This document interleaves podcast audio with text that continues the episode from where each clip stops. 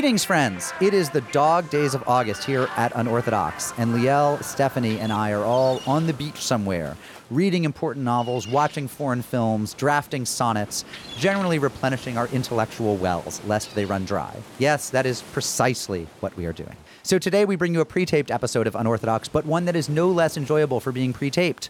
Today we are interviewing the authors of two new books on parenting, Jewish parenting, uh, Jewy parenting, but also parenting of all children. Marjorie, would you say that all people can benefit from your Absolutely, Mark. Danya, would you say that all people can benefit from your book, even non Jews? Every last one of them. Every last one of them. Okay. So it is our pleasure to welcome tablet colleague Marjorie Ingall, who is author of Mamaleh Knows Best What Jewish Mothers Do to Raise Successful, Creative, Empathetic, Independent Children. Marjorie, welcome. Thank you. It's a long subtitle you got there. But wait, in the in the long subtitle department. We also welcome Rabbi Danya Ruttenberg, author of Nurture the Wow: Finding Spirituality in the Frustration, Boredom, Tears, Poop, Desperation, Wonder, and Radical Amazement of Parenting.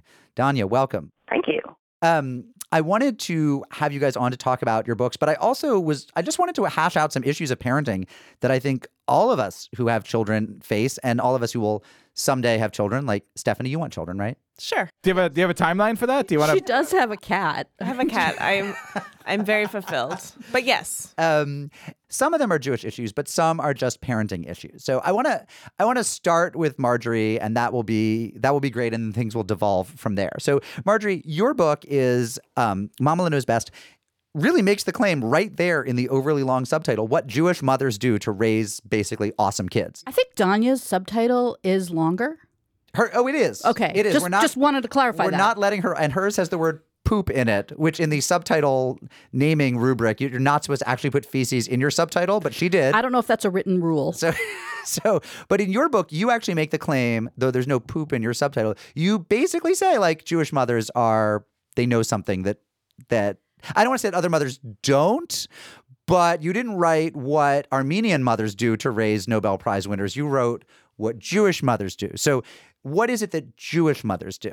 Well, uh, I did also say that, you know, as with the Levy's Rye Bread slogan, you don't have to be Jewish to be a Jewish mother. Right. Um, but I was interested in, I mean, where this came from was I was interested in Jewish history and the vast span of Jewish history and how successful Jews have been in so many different fields, in so many different cultural environments in different countries. Um, and, you know, we have Nobel Prizes in numbers way outside, uh, outside to our numbers in the population. I have received an email about that. Is that that it's a lie? Once, once or twice. From both Crazy Uncle From- from- and exactly, Rabid yeah. Anti Semite. Yeah. Oh, nice. Everyone's interested in how many Nobel Prizes we've won. right. But we also have Kennedy Center honors, and we have, um, you know, Oscars for directing. No, uh, Pulitzer prizes. Mo Rocca wanted to know what they called the statue you get at the Jewish Book Award. Oh, that's funny. the Shmuli. the Shlomo, we said. The The Shlomo. The Shlomo, right? And then he said, why not just the Oscar? Funny. Ah, That's that's good. why, that's why he gets paid. Yeah. Uh, so that was really the genesis is what have, you know, and Jewish, you know, mothers have always done the lion's share of parenting. So what have Jewish mothers done well throughout history? Um, and I don't think of it so much as a contemporary, because we are in this particular period of, you know, mega acculturation and, you know, you know, Jews are now, you know, regular old white people. Yeah, like what they do well is drive to soccer practice for their exactly. kids. Yeah. Exactly. Um, you know, and yell at their parent at their kids' teachers. Fire for- their nannies. right. Right. Um, uh, and I felt Stop that the Jewish Fairway and Whole Foods. and I felt that the Jewish mother stereotype of this incredibly meddling, neurotic person is not actually what Jewish mothers have been like throughout history. Because then you don't teach your kid to be a problem solver, and you don't teach your kid to be independent, uh, which is a thing that you have to be to be a scientist. You have to be willing to, you know, smash paradigms. And if you're just telling your kid, you know, just you know, get the best grades, that's you have to, you know, being a scientist means pissing off teachers. Right. So let's get down to brass tacks. Like, what are some things that are in the Jewish tradition that then have translated well to successful, being successful, but also having good character? Uh, I don't think it's all textual. I think a lot of it is historical and cultural. So, because we have been raised in many environments where people have tried to kill us, um, there is a sort of distrust of authority that runs through Judaism, which is, I think, also you know fuels a lot of our comedy. Um, and I think that uh, as parents, you you teach your kid to view everything with sort of a gimlet eye and to do your you know think for yourself, including you. yeah, including you as a parent. And you know, I, I and we as Jews we believe in arguing, and that's you know to a degree you want your kid to be in, you know not when it's like time to go to bed. You actually but- cite that Deborah Tannen research that I didn't know about. That Jews actually she studied conversations of thousands Yes, of thousands. she's a of- linguist. yes, and but she's done a lot of work on gendered yes, linguistics. I didn't know she had done a study that basically said the thing about Jewish conversation is they interrupt more and argue more. right. And to us, interrupting So is Marjorie, let me interrupt you. and and and to ask you this, I, I, I follow you on Facebook. Uh, You recount a lot of uh, conversations you had with you have with your daughter. Uh, there seems the to older one because the younger one older is very agreeable. there seems to be a lot of a, a lot of sparring there. There seems to be a lot of very intellectual, arguing, ideological. T- tell us about how, how how does it? I mean- you must be proud, but you also must be a little bit annoyed that that kid, you know, is She is- so independent minded. She, is a cartoon of a Jewish child in that, uh, actually, like Mark, she is a na- she is a nationally ranked debater. my my ranking has lapsed, but yes, back back in the day. I saw that my uh, my mother's uh, husband's son, you got that? Yeah. Uh, who is our age? Um, that Also known as your stepbrother. I can't. I can't. um, it's too new. Uh, but he still, it's still on on the web that he was a champion debater. I, never I bet he leaves likes you. to remind everyone. Yeah, He does. Yeah. Um, but who wouldn't? back back, um, back to me for a second. Yeah. Back to my question. I'm sorry. Are you annoyed with her Uh, when she's being Your daughter- This is opinionated? your daughter Josie. Who's this is my, who's daughter- my who's how 14 old now? my 14 year old. Your fiercely intersectional daughter Josie. Yes, we argue about politics a lot. We argue about gender a lot. We argue about we argue about everything basically. And she really like like you, she likes to argue. And I do not like to argue so much. I like to argue on the page, but I get very anxious about arguing in real life. And uh, she, she's actually helped me be able to defend my positions face to face. Um, But yeah, I enjoy it. I love that she's a independent thinker, and the fact that she's funny goes a really long way. I mean, if she were just the mom, turn off the faucet, you're wasting water, don't you care about the planet? I would want to punch her. But it's much more thoughtful than that. because these things, these, this trust of authority, this this to, like these these things that you're we we're saying run through Judaism, it does sound really hard to deal with as a parent. Like Yeah. you're going to be more argumentative as a teen. You're going to be I like, just sent her the giant, uh, huge reported piece in Mother Jones about for-profit prisons, which is one of the things she debated. Um, it's a horrible piece if you haven't read it yet about uh, this guy who went undercover as a guard in a for-profit prison, and it's exactly her thing, and it's like going to take up the entire camp care package because it's so big. But that's the kind of thing that you know, and you want your kid to be thinking about moral issues. I mean, it's part of parenting. your daughter also via Facebook photos set up a library in her bunk. She did. This kid is amazing. Yeah. you really lucked out, but I think you probably had a lot to do with it. Uh, that's what hopefully the book. Is. Right. Yeah. And there are days when Marjorie doesn't feel she lucked out with Yeah. her daughter. So true. But look, what about all those as all, likes? as all parents As feel. all parents feel. what about all those likes you're getting on Facebook for those photos? She's some, I only post when I have her permission, and she's like, "How many likes did I get?" Marjorie Ingall, author of Mamaleh Knows Best, and Danya Ruttenberg, author of Nurture the Wow.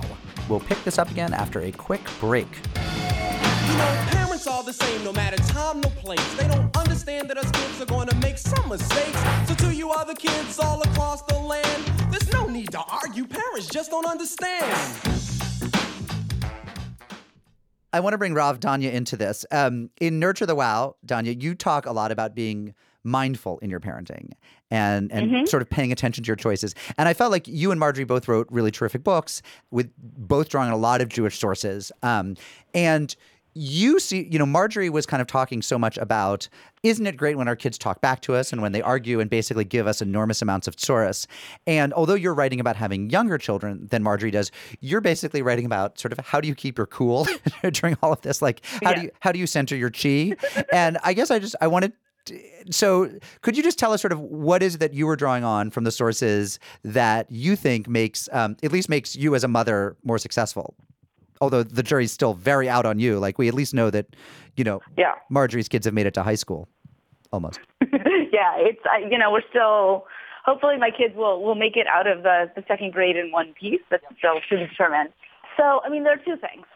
One is that uh, there actually a lot in the Jewish tradition about how to um, manage your emotions when you're having a few because maybe there's, you know, some tiny tantrumy person who refuses to put on their pants or how to deal with feelings about power or powerlessness or, you know, how to make sense of all of the big transformative things that happen when you have a kid. And I'm actually have no idea how to raise children. Like I have no idea if my kids are going to turn out okay. Um, I guess I need to read Marjorie's book and then uh, I can do that better. They could still turn into Ann Coulter at any minute. They could still turn into I, Ann I Coulter. would, I would love that. I I, thought was- know you yeah, would. that would be so great. I thought you were going to put them on a stripper pole or a needle in their arm, but you went worse. You yeah. went. oh God, Yeah. so much. Every worse. Jewish mother's nightmare. God Right. help us. But what I'm interested in is the parent's experience because parenting is hard, right? It takes a lot out of us. It gives us these new crazy challenges that we've never had before. You put the kid to bed one night and they have some crazy developmental thing happen in the middle of the night and they wake up and you have a different child and all your old tricks don't work anymore. So I'm interested in the ways that A, the tradition can help parents to manage all of this in a way that makes them uh, a little more present, a little less insane, a little more thoughtful, a little more connected to their kid, because the tradition doesn't talk explicitly about how to do this when you're parenting, right? I mean, Martin Buber is talking about has his whole complicated theology of relationships, but he never actually makes the step to talk about parent-child relationships, which are unique. Because guess what? He wasn't in the trenches raising little kids. The Talmud doesn't ha- talk about how to take all of their big, wonderful, ethical, profound ideas and how to apply them to little kids because somebody else is doing that somewhere else. So Nurture the Wow is about building the bridge from the tradition and all the smart stuff they say to the experience of parenting. And it's also about what parents can teach the tradition because if you build this whole concept of what it means to be a, a you know, what spirituality is, what prayer is, what God is, and you're leaving out the experience of putting on tiny, tiny little socks and wiping noses and staying up all night because somebody is barfing, you're missing something. in reading both of your books, part of what I was underlining and arguing with myself was was the amount of attention that you both want us to pay to parenting. And I sometimes feel like, yeah, Marjorie's like jumping out of her seat right now. I feel like isn't the problem with a lot of parents is that all they think about is parenting, that they're constantly inspecting their choices. And sometimes you want to say our parents in other generations had it a little bit right when they were just like, you know what? They'll turn out fine. It sounds like when you say parent, it sounds like you mean mom. That is what I was just about to say. Is that I think a thing that fuels both of our books is a fundamental res- disrespect for motherhood and how hard it is, and that is a reason why you know. You're and accusing me of disrespecting motherhood yes. I will. I will I'm- take I'm you. accusing I you will too. take you down, sir. to I'm Chinatown. How dare you? You're saying there's shame in my game? there is. I was not shame in disrespect. Okay, game. go ahead. Say what the thing what you I were was going going to to say is, uh, you know, Danya's book. I was that was what I was frantically underlining in Danya's book. uh, The stuff about uh, just how little our great thinkers have talked about the acts of, you know, the act of parenting. Um, there's so much about how to be an ethical person, but how do we make our kids ethical? And the mothers are the ones who are primarily doing the lion's share of childcare, as I said earlier, in exactly the same words. There's a real disrespect for the labor. I mean, when you talk about, oh, parenting is one thing. It's like, you know, maternal paternal labor eh, is is a thing in its own right, and it changes you, right? I mean, it, you develop a certain kind of a cognitive flexibility when you have to be constantly shifting because this person is changing in front of you every five minutes. You know, it doesn't. Mean I don't think either Marjorie or I think that we need to, you know, have our special little snowflakes Pinterested. They're perfect birthday magical. I, like I don't know how to do this Pinterest birthday cake crap. Yeah. You know, with the like it's not it's not necessarily that, but it's like give some respect to to the work that's being done. I mean, one of the things that that I was so interested in was the Donald Winnicott "Good Enough Mother" thing. Is all you have to, you know, and and you really feel it in Danya's book, who's you know really parent in the trenches of parenting little kids. Is you just have to get through the damn day, and you don't have to worry about perfection. And in fact, it's bad for your kid if you're worried about perfection. Danya, I have a question for you. When did you write this book? In between all the pooping and the Yeah. barfing and How did you find the time? For a few years, I was thinking about this idea, and I'd like I had a Gmail folder, and I'd think of a question, or I'd stumble on a quote, or I'd find an article, and I'd just shove it all in the folder. And that was how I did my research. Was over a few years, just sort of, you know, literally two sentences at a time, something would get stuck in this folder, and then at some point I opened it up and organized everything, and then, you know, I was working part time the year I was writing it, because yeah, little kids plus full time work plus writing a book plus sleep. That's that's more than 100%. Now, both of you, Marjorie and Danya, have husbands. And I would say, Marjorie, that your husband, Jonathan, is a little more present in your book than Danya's husband, Nir, is in hers, but not by a lot. Like they're both, they play supporting roles at best, it's, which is fine. It's They aren't books about your husbands, right? Um, and It's I, because Marjorie doesn't value men and the work that they do. That's right. Because Marjorie's That's on- I'm And I always- anti-male. I always say that every marriage is an intermarriage in some ways, right? Like people come to, and you, you and Jonathan came to it from different places religiously. Yep. And Danya is married to a secular Israeli who doesn't generally go to synagogue with her. le- Lets her kind of do that. Is that an understatement? you laugh. Is Ge- Generally, yes. is that an understatement? Right. So I actually wanted that to. an understatement. I actually, and I, I sensed, I mean, a little more in your book, Danya, where you drop that in there a little bit that like he's home, you know, doing his thing on Saturday mornings. But definitely in both of your books, I sensed that you were leaving out a lot about the negotiations that go on in terms of parenting and Jewish upbringing of children. And I, I guess I wanted to know, like, what, how have those negotiations gone? I'll start with you, Marjorie. Has that been, has that been smooth sailing from the start? Well, one uh, Jewish Jewishly, I would say we both believe in shalom bayit, which means peace in the house. And anytime you're writing autobiographically and you ha- and you're writing about your family, you have to think about you know how what's more important, the story or the life that I'm actually living. The story. The answer is always a story. Uh, well, that, I have infinite respect for like Ayelet Waldman, who people love to hate. Said no one ever. Wow. Damn. Um, no, but you know, the people, you know, I'm desperate for stories about parenting teenagers and I don't get them because the people you want to tell those stories aren't going to tell them because Because their they all- teenagers would put a needle in their and arm it's and get on the stripper pole. and yeah. it's not fair. Yeah. Um, so Jonathan is a really good dad. Um, but But name one thing that he does that drives you absolutely She was about crazy. to do. She was about to do that. Let her let the woman speak. did you hear the butt just hanging The there? butt was hanging there. He's a really Uh, good dad. Show us your butt, Marjorie. Exactly. Um, but sometimes I do feel like he doesn't understand the all, and uh, um, I would bet Danya would agree with me about there are so many little tiny things that the primary caregiver does that are completely invisible to the other person. Is that fair? Yeah, and yeah, I think you know, uh, Nir and I split parenting. I think it's you know roughly 50-50, but there's a lot of things he does that that I'm not in the room. I don't see it. I don't know what's going on there. and and Danya, because you talk about in your book how he is not religious, and you are. Um, hmm do you ever wish he were more so? Do you ever resent that you're not getting more support in the um, the spirituality nurturance of your kids from him? You know, a lot of the religious negotiation that we had to go through, the heavy duty stuff, took place in the first six months we were dating. Like, is this going to work out? Let's talk about what happens on Shabbat. Let's talk about what our kitchen's going to look like. You know, let's have a fight about who's ordering what when we go out for for dinner. Um, you know, we sort of did that, and when we had kids, you know, there's the theory, and then there's life in in reality. And like, sure, it would be nice if when I'm trying to have a little conversation with one of my kids about some story from the Torah, if Nir doesn't, you know, immediately interject with, you know, well, science. Like, yes, science too. I like science. and let me just download some, you know, sacred myth into their brains while they're still all young and spongy. Come on.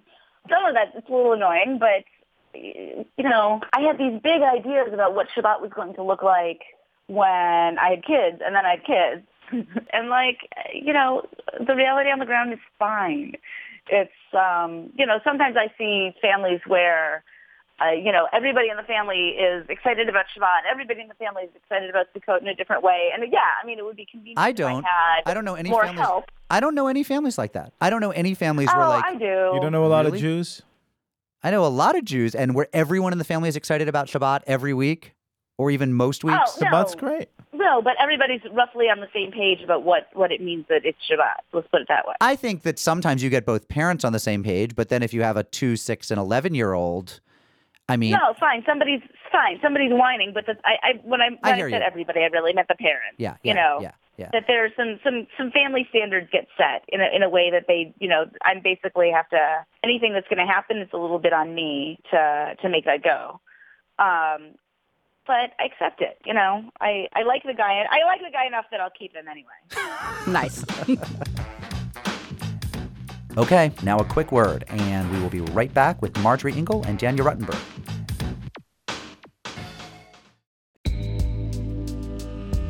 Broadway comes to the 14th Street Y on Tuesday, May 21st. Join us at 7 p.m. for a conversation with cast members from Prayer for the French Republic, the Tony Award nominated Best Play. Tony nominee Betsy Aidem and fellow cast members Francis Benhamou, Ethan Haberfield, and Ari Brand will take part in a lively discussion moderated by the New York Times' Marc Tracy. They'll talk about the play's themes of Jewish identity, French culture, and Zionism in times of rising anti Semitism. This event is part of 14Y's spring season of Jewish culture. As a Jewish community center, 14Y offers a variety of opportunities for people to discover, explore, and connect with Jewish life. Visit 14streety.org to learn more and purchase tickets to Broadway at 14Y. Okay, I have a question. I don't have kids. I presumably That you may. know of. Okay, I- yes, I do not have kids that I know of. I'm no Ari Nagel. Like, what would you say to me? Like, what do you say to me? Like, I would like to have a family at some day, like at some point. Like, what is your not like advice? Like, what is it like? What did you learn? Like, what what, do you want to say to me? I feel like people give you too much advice already, which is why I was so hesitant to write a parenting book. and like, you know, I think that it's part of a continuum of people telling women they're doing everything wrong. Uh, the way we talk is wrong. The way we and you know the way we let other people talk is wrong. Uh, so I would say you do you, Stephanie. You know, you be Stephanie, and you know people will tell you, oh, to have a kid sooner. How old are you? Can I ask that? Am I allowed? I am 28. Twenty eight. So Oh, God, you got time. yeah. Yeah. And other, pe- but other people would say, no, no, no, have the kid now. No, no. You know what? Just, uh, I would say chill.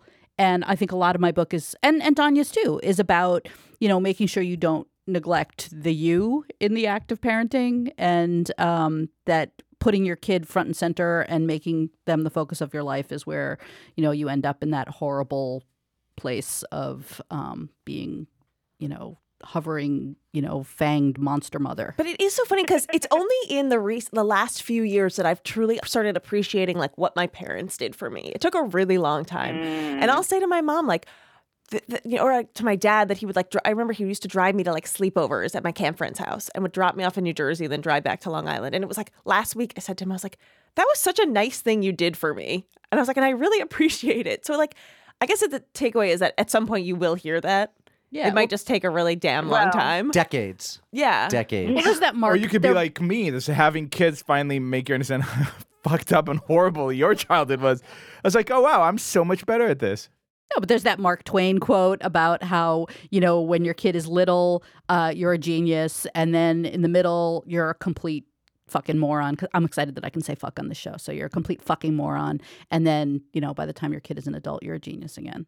But it's true. I mean, and I think we're so in adolescence, you hate your parents or like you're so embarrassed by your parents. But now I'm just like, parents are cool now. Yeah. Danya, did you have any advice for Stephanie? Yeah, good luck. I mean, I know I can barely handle a cat. Yeah, I mean, you know what Marjorie said. You're gonna, you're gonna like, you're gonna. It's gonna be everybody's parenting is its own unique mess and its own unique, you know, magical thing too. I'll I'll say this. It's a bit it's you're not supposed to say this kind of thing, right? I think people who don't have kids are more likely to regret it than they let on. Uh, uh, uh, I absolutely think so. no, How no, dare no, you? no, no, Wait, let me finish. How finish. dare you, Mark? Let me finish. Do the hate mail. I know the hate mail will come. That's fine. I mean, I know there are people who authentically look. There are a lot of people who don't want kids, and I know there are people who don't want kids and never regret it. And I know there are a lot of people who'd like to have kids and can't, and um, that one should never figure, you know, anything about other people's choices based on what their parenting situation is or what their aspirations were or how much of it was in their control. But I do think that. Um, I think we're meant to be parents. I think most people are. I think that there is research that uh, we could look Don't up. pull out your science. What this now? next thing you know, Danya's husband's going to go sciency on me. I'm just. This is my feelings, and you're you're coming in with your Western logic Mark, paradigm. Mark. Yeah, Um, I think that there is research showing that people without kids, at least for chunks of their They are lives, happier. happier. Yes, but I don't oh, think they have oh, more- you just made quote marks no, no, in no. the air. I did. Yes. yes, because it no, but Oh, and you agree too? a thousand fucking percent. Are you kidding me? I don't think. Do you life is realize that about the survival of the happy you are. species depends on this fact? Like, are we really that freaking crazy? Uh, we also don't want to overpopulate. So people who should have, you know, who d- don't have kids if you don't want to have kids, and I don't believe in second guessing that. Um, I mean, listen, let's thank God we live in a time when people can actually make that decision. I mean, for most of history, you have kids and it's on women, and your life is in danger every time you give birth, and too bad, you know. But wait a second. Breach. Wait a second. Just as people who don't ever fall in love or have a romantic relationship, there's an aspect of there's a glorious aspect of human existence they don't get to experience. They can still have enormously fulfilling lives, and Correct. but there is this glorious aspect of human existence they don't get to experience. Why is it not okay to feel that way about parenting and to wish that for people, just as I wish romantic love for people? You are entitled to think it. You're not entitled to say it. Why? What? That's see, but that's not. but that's but exactly Marjorie, Herein, herein Marjorie, lies the truth. sometimes thoughts go on the inside. Marjorie, you know what? of Here's the the, thing. Here's the thing, and this is a tension between right us. here. You and I are public intellectuals. Our job is to say the difficult things. Our job is to say those things that we believe because we have this privilege of getting paid to say them. I genuinely believe that people don't have to regret not having children, and that people don't regret not having children. No, but the thing I just said, I think, is I, one you no, feel. no, too. Mark, Oh, oh, oh. Mark, Go ahead, thoughts Danya. On the inside. Go ahead, Danya. You have you have four children. You really wanted kids, and you liked it so much that you kept doing it. Like, why do you assume that your experience is everybody's experience? I mean, yes, it is a an absolute like it's this, you know, strange, bewildering room filled with you know these aspects of human experience that really you can't find anywhere else, right? I mean, it is unique and it is transformative, and that's why I wrote this whole book. Um, and why why do you presume that you that your experience is universal? That's that's the thing that's I don't me. presume it's universal, but I think that if you, when you have a friend who's on the fence about having kids, as I know, Danya, you surely have, as Margie, I, I think that secretly you are hoping that they decide to have kids. Yes, because I want them to be tired and grumpy with me too, um, and also happy and delighted, and you know. Really, like, that's all I'm saying. uh, yeah, But that's a that's a that's a claim. it's really good for me. Having kids was really good for me and amazing, and you know I liked it. I have three. I kept doing it too. But but hoping they decide is one thing, but assuming that anybody who chooses not to have a kid that they're secretly regretting it, even though they've given you no indication that they're regretting it. That's the that's the tone that that troubles me here. She speaks for me. Oh, but also, Mark is a dad. Like you are such a dad. Were you always a dad? No, I actually wasn't. But I saw how much I, you know, I had three siblings, and I liked being part of a big family. You were a born dad. I don't. I, don't you know. know. yeah, I think You you've were- been a you were dad forever. All right, listen, we're going to finish with a lightning round. And I'm going to ask each, I'm going to ask Marjorie and Danya to each tell us both what they feel about this and also how they'll parent in this regard. Okay. Oh, dear so, God. okay. So the first one is how do you get kids interested in Judaism? So, first, is it important? How do you feel about it? That do you care if they're interested in Judaism? And second, tricks of the trade. There are no tricks of the trade, etc. Marjorie Ingall. Storytelling. Everybody likes stories. Food. Everybody likes food. And Jewish camp is a godsend. Rabbi Danya Ruttenberg. Uh, the Kotzker Rebbe said, if you want to study, if you want to make your kids study Torah, then they're going to hate it and they're going to make their kids study Torah. But if you study Torah, then your kids are going to get curious and want to know what you're doing. So if you want your kids to be interested in Judaism, you have to actually think it's interesting yourself, or it's just not going to work. You can't just drop them off at Sunday school and then go to the mall. Well, hey, you can do that, but uh, In my family was legendary my Monday Wednesday migraine that would happen right before Hebrew school. But then I have to say I switched. I was in Aleph one, like you were in Gimel one, like the the first class, the high like the high ranking whatever. Then I switched to Dalet four. and I was so happy. All my friends were in the class. Was that I- the dumber class? the dumber class. Yeah. But it was like it actually didn't matter. Like that I'd be in the smartest Hebrew school class, it turned out, because it did it literally meant nothing. look at this. You're a professional Jew. It worked. Oh my god, it did. Totally worked. Did not right. realize that. Lightning round, second question. Intermarriage. Marjorie, do you care if your kids intermarry? And what will you tell them and how will you manage that as a parent? It would be a lie if I said I didn't care. Um, Doesn't honesty feel good? Don't you just feel liberated to say that? I'm always honest. You don't you don't believe me, but I'm always honest. I care, but I also made the choice to raise my kid in a pluralistic world. They go to public school, and I also feel like it has been a strategic mistake for the Jews to uh, be incredibly cold and snotty to people who have intermarried, and that uh, there's research in my book from showing that that Jews who intermarry, the the Jew tends to win.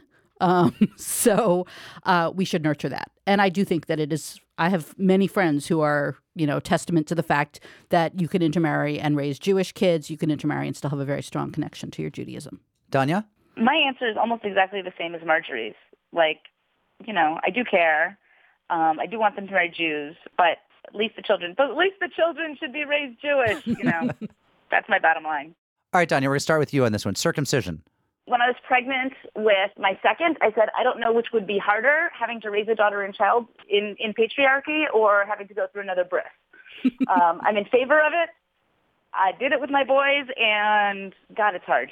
Marjorie, privileged to have no boys, like like me, privileged to have no brisses. Uh, I have a nephew who is uncircumcised um, in the Bay Area, naturally. Um, and I admit that my visceral response was, no, you have to.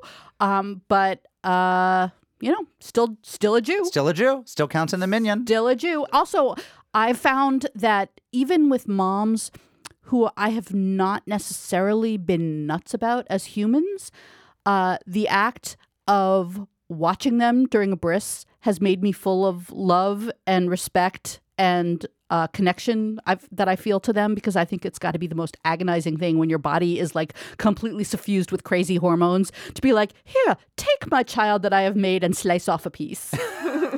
Oh my God. My perfect child. yeah. Am I wrong that they still count the minyan? Someone's once corrected me on that. Danya? no, no, no, no. They still count the minyan. Um, Yeah, still Jew. yeah, yeah. It's like tattoos. You can still be buried in the in the in the uh, the cemetery, right, Marjorie? One would hope. One Mark. would hope with your big you, tattoos You and your foreskin and your tattoos. and your tattoos and your piercings. I have a pocket full of foreskins right now. That was a Spin Doctors album.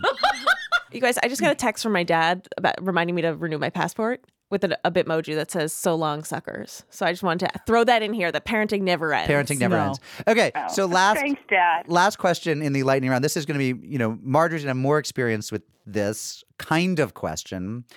Um, so we'll start with her. Okay, when your 14 year old says she thinks she's ready to have sex and wants to know what you think, what do you say? Are there Jewish 14 year olds who say they're ready to have sex? I, hypothetically, in in the village there are Marjorie. If you I raise think- them in downtown New York, I think most 14 year olds who believe they are ready to have sex are not the same 14 year olds who talk to their parents about having sex. um, but when, I mean, I got. I got the safe sex talk from my mother after that horse had left the barn. Really? So yes. So That was four years ago. you had two kids. You're like, mom. Damn, You that know? was so cold. snap. Um, so, uh, you know, again, in one of the intellectual conversations that Josie and I often have, she was saying how she has um, this this coming year in tenth grade, she has the big sex sex ed class, and she's like, it's too late um, that it should happen in uh, seventh grade, and she's I think she's right. Uh, so I feel like the in terms of your kid being ready to have sex. I would say very early on, if there are things eh, with the, it's the same as the drugs talk, it's the same as the alcohol talk. You know, you can always come and talk to me. Um, respect your body, respect yourself. Danya? I mean, I, ideally, the both the uh, logistics, aka safer sex and all that conversation, and the emotional conversation are happening long before your kid is 14, so that by the time, and again, this is all theoretical because I have no 14-year-olds, but by the time your kid is coming to you and having this conversation, it's a continuation of a longer conversation about what it means to have sex, and both in terms of the, the physical part and in terms of the emotional part. Final question. What is the one thing you wanted to say about your theory of parenting that I forgot to ask you that you can now get on the air to on the world's most celebrated Jewish podcast? Marjorie. When your kids are younger, uh, I actually think having a pet is very good preparation for parenting. I had no idea this was Um, going pet pet words. yes, um, It's so true. I'm not having kids now because of my cat. It's- You actually no, are it's doing more parenting than all of us. People always like to, you know, to say, "Oh, it No, it's changes very similar. everything," but it is very similar. It's very similar to having a but when a your dog. kids are little, it's all about they love the crate.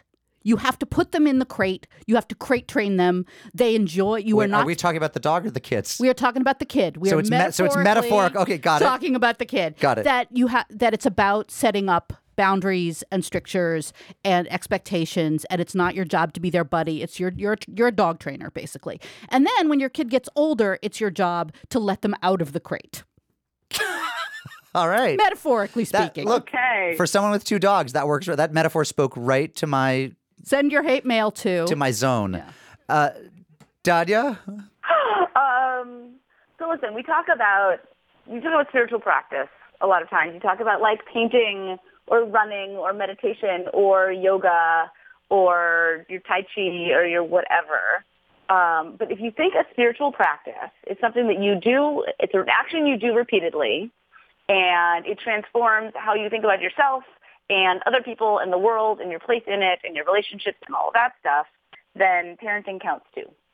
So if you go far enough in thinking about what you do and how you do it with these uh, scruffy little monsters that have uh, come into your life, then it can take you everywhere. Danya Ruttenberg is the author of Nurture the Wow! exclamation point, and Marjorie Ingall is the author of Mamaleh Knows Best. Their websites are danyaruttenberg.net and marjorieingall.com. I am not kidding when I say that these books are not just for Jews. They stand on their own in a genre I generally detest. Uh, I thank them both. I thank them both for being on Unorthodox, and I thank you for joining this special Dog Days parenting episode of Unorthodox. Shalom from the beach. We'll see you next Camp week. ends in three days. Camp ends in three days. Our show is produced by Alyssa Goldstein and edited by Lee Faulkner. Our music is by Golem. And see you when we're back from the assorted resort islands on which we currently repose.